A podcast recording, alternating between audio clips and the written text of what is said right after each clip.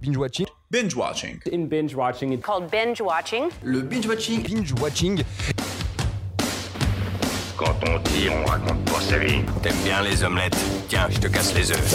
Écoutez Thérèse, je n'aime pas dire du mal des gens, mais effectivement elle est gentille. Je crois que ce serait préférable que tu mettes ta ceinture. Ça compte? Je trouve la peau des gens avant mon petit déjeuner.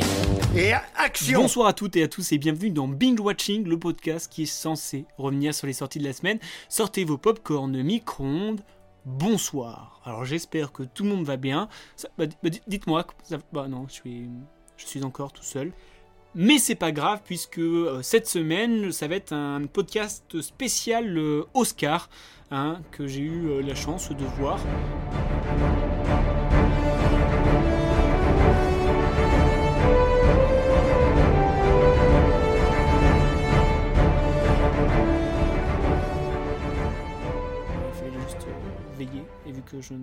Pas les nuits, c'était plutôt facile en fait, tout simplement. Bref, dimanche dernier a eu lieu, comme chaque année depuis 1929, la célèbre cérémonie des Oscars du cinéma. Alors, année pandémiquement exceptionnelle dit cérémonie exceptionnelle. Et je trouve, sans vous spoiler la suite du podcast, qu'elle s'en est très bien sortie cette cérémonie. Bon, Honnêtement, ce n'est pas vraiment ce que diraient les producteurs et les directeurs de la chaîne au vu de l'audience. En tout cas, aux États-Unis, cette cérémonie a rassemblé près de 9,85 millions de téléspectateurs. Alors nous, on peut se dire waouh, c'est ouf, mais pour vous donner un ordre d'idée, l'année dernière, cette même soirée avait attiré près de 23,6 millions soit deux fois plus. Effectivement, la pandémie n'a pas fait du bien. Alors oui, vous allez me dire, elle a bon dos, cette pandémie, ça donne une bonne excuse, que c'est devenu has-been, les Oscars. Mais alors, déjà, bonjour, non, calmez-vous, je, je, vais, je vais m'expliquer. Personnellement, je vais très souvent au cinéma. Il y a, il y a, il y a fort longtemps, quand j'étais minot, c'était la bonne vieille époque. Et du coup, là, rien que dans les nommés aux meilleurs films, j'ai eu l'occasion d'en avoir vu seulement 3 sur 8 parce qu'ils étaient disponibles sur les différentes plateformes de streaming. Alors que rien que l'année dernière, je crois que j'avais vu 80% des films. Ce qui fait qu'une grande majorité des films nommés ne sont pas sortis au cinéma tout simplement. Alors autant vous dire que regarder une cérémonie de récompense sans savoir de quoi ou de qui on parle, c'est légèrement frustrant mais ils ont eu le courage d'innover pour cette année particulière. Nous n'étions pas au mythique Dolby Theatre d'Hollywood, mais à Union Station, pardonnez-moi pour mon accent, dans un endroit plus intimiste intimiste par le nombre assez limité de personnes et aussi intimiste par le déroulement de cette soirée. Certes, il n'y avait pas de happening et de sketch en tout genre qui est ma foi plutôt cool, non, nous avons plus l'impression d'être un repas où chacun faisait son discours.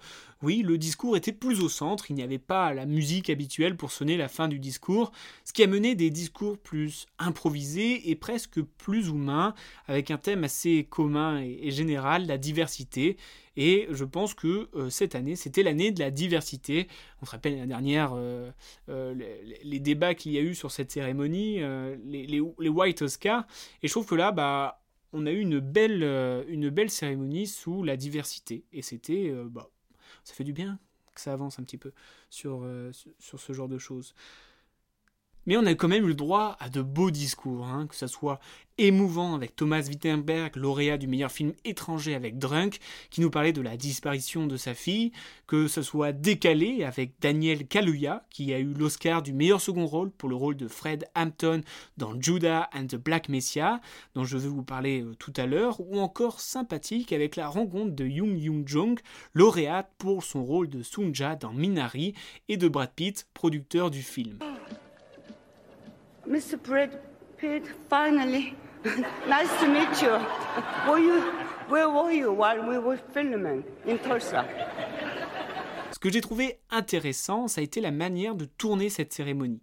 En effet, elle a été vue comme un film et on le ressent dès le début avec un formidable plan séquence à la Ocean Eleven. Le format était digne d'un film projeté sur grand écran et euh, tout cela se poursuivait avec des, plans intéressants, des, mises en scène plutôt ingénieuses, mais cela n'est pas une coïncidence puisque c'est Steven Soderbergh qui rejoint l'équipe de production de la cérémonie et qui a donc réalisé ce film au casting XXL, si je peux me permettre. Alors vous allez me dire, Steven Steven Soderbergh, euh, je vois pas euh, qui c'est. Et ben alors, tout simplement, c'est le gars qui a réalisé Ocean Eleven. Voilà, tout simplement. C'est pour ça qu'il y a. En fait, en fait, il y a- a pas de coïncidence, du coup.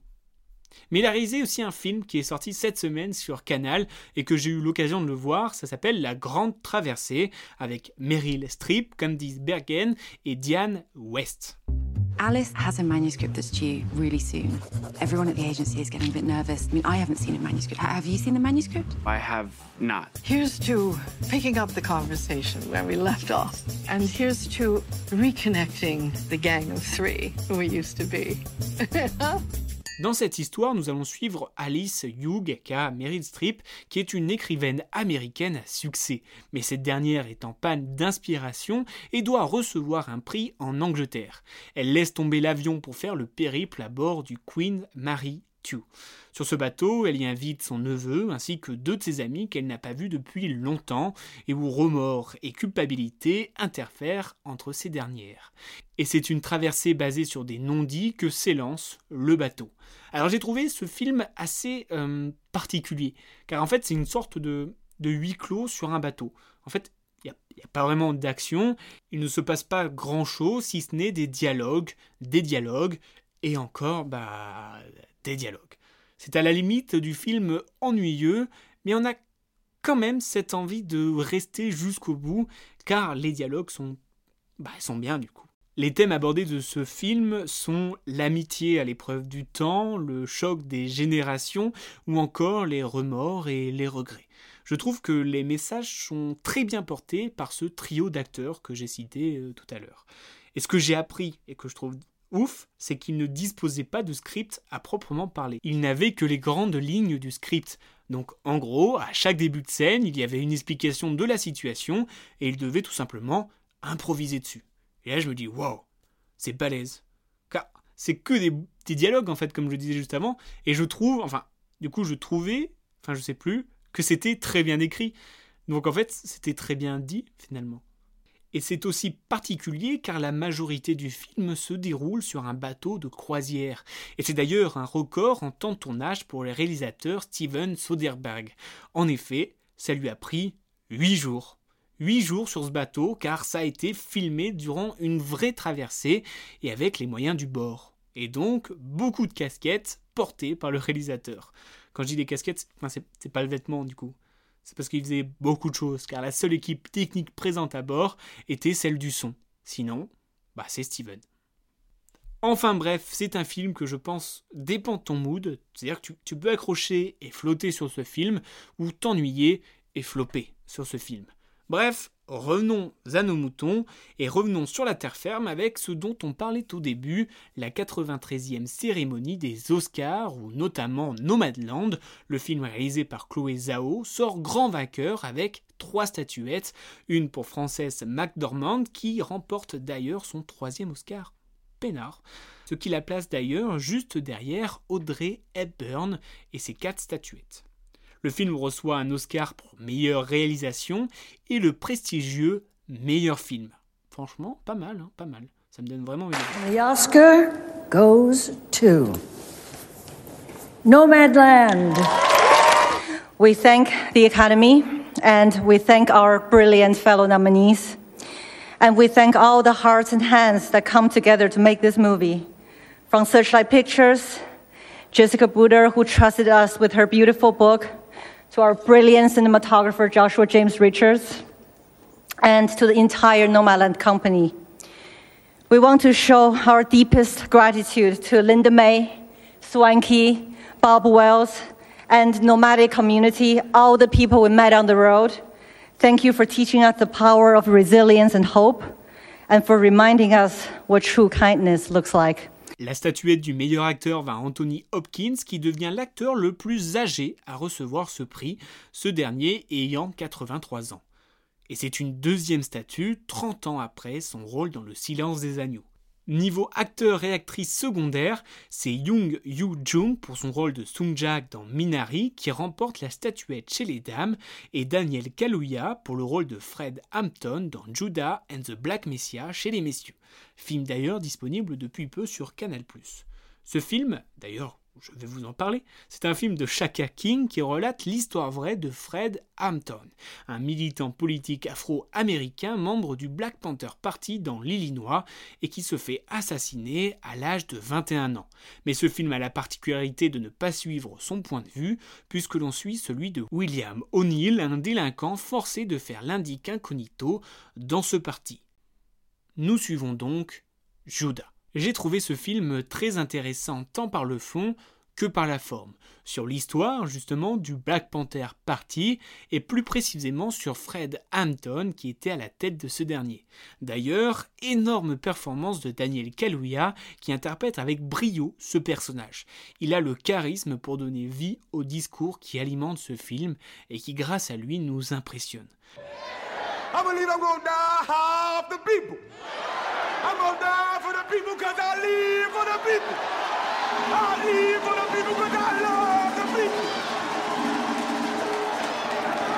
Et j'aime beaucoup le fait que ce biopic soit raconté du point de vue du traître, justement, ce qui donne un, un regard extérieur sur le leader Fred Hampton. Nous sommes plus spectateurs de ses actes, de ses discours ou de ses réactions, ce qui donne une dynamique intéressante au film. Bref, je ne peux que vous conseiller de le voir, bien évidemment, car il met un coup de projecteur sur une histoire bien sombre.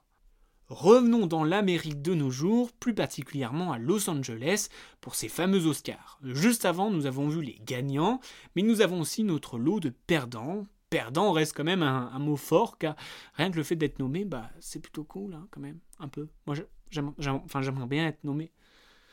Après, je, je joue pas. Euh, voilà.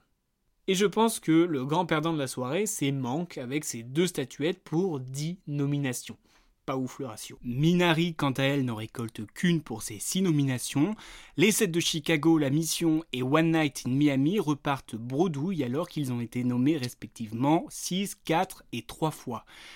Aïe. Mais ce fut une cérémonie assez touchante, notamment après la disparition de Chadwick Boseman, qui, ce dernier, était nommé dans la catégorie meilleur acteur pour son rôle dans le blues de Marinée. Et c'est un très grand acteur qui nous quitte et qui nous quitte sur une touchante performance. À la fois pour son rôle interprété avec brio et touchant car son nom apparaît dans le générique et on se rend compte qu'on ne le verra plus. Le blues de Marinée est un film de George T. Wolfe qui se déroule sur une journée dans un studio d'enregistrement des années 20, studio pour enregistrer un disque de Marinée, la reine du blues. De fait de sa personnalité, elle arrive en retard et entame un bras de fer avec son manager quant au déroulement de la journée. Pendant ce temps, dans une pièce au sous-sol, patientent les musiciens qui jouent, s'échauffent, improvisent, se confient et perdent patience. Le rôle de Chadwick est d'autant plus nostalgique qu'il interprète un trompettiste ambitieux et déterminé à faire sa place dans la musique. Et comme dans la vraie vie, un élément extérieur vient lui en empêcher. I can say yes sir to whoever I please. What you got to do with it? I know how to handle white folks. I've been handling them for 32 years. Now you gonna tell me how to do it? Just because I say yes sir don't mean I'm spooked up by him. I know what I'm doing. Let me handle it my way. Well, go on and handle it then. You know, you're always messing with somebody. Always agitate somebody with that old philosophy bullshit you be talking. You stay out of my way about what I do and say. I'm my own person. Just let me alone. Le film en tant que tel me laisse quand même un peu sur ma faim car ce dernier est inspiré d'une pièce de théâtre et je trouve que ça n'a pas forcément été complètement bien transposé pour le cinéma. C'est-à-dire qu'on retrouve euh, vachement le côté théâtre, les joutes verbales et tout ça. Je vois pas une, euh, amélioration, enfin, comment dire, je j'ai pas l'impression que le cinéma ait apporté quelque chose en plus. Voilà. Donc je trouve quand même, enfin voilà, il, manque des choses pour euh, justement casser cette dynamique. Et en étant un fan de jazz, je m'attendais à un chouïa plus de musique qui au final n'était pas tellement présent. Après, esthétiquement, ça reste un film très beau, tant au niveau de l'image que des costumes ou encore du maquillage, qui grâce à ces derniers nous fait ressentir le stress et l'inquiétude des personnages à travers cette chaleur qui se transforme en sueur, en belle sueur. Ce film est disponible sur Netflix, alors je vous le conseille vivement, surtout pour la prestation de l'acteur hélas disparu aujourd'hui. Voilà, je vous propose de conclure cette cérémonie des Oscars avec un petit big up à nos Français victorieux à ces Oscars.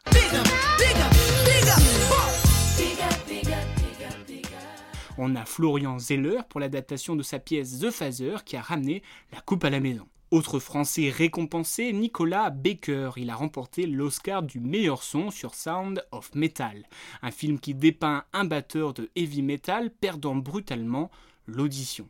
La France a reçu un troisième Oscar avec un prix pour le documentaire Colette d'Anthony Gaccioni et Alice Doyard qui raconte la vie d'une femme de 90 ans qui fut membre de la résistance sous l'occupation nazie.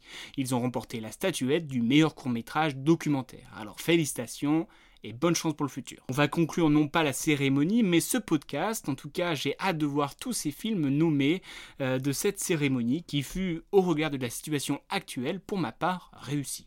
Alors j'ai hâte de retourner dans les salles pour vivre toutes ces émotions que nous procure la beauté du cinéma. Sur ce, bonne semaine à tous, à la semaine prochaine, et prenez soin de vous.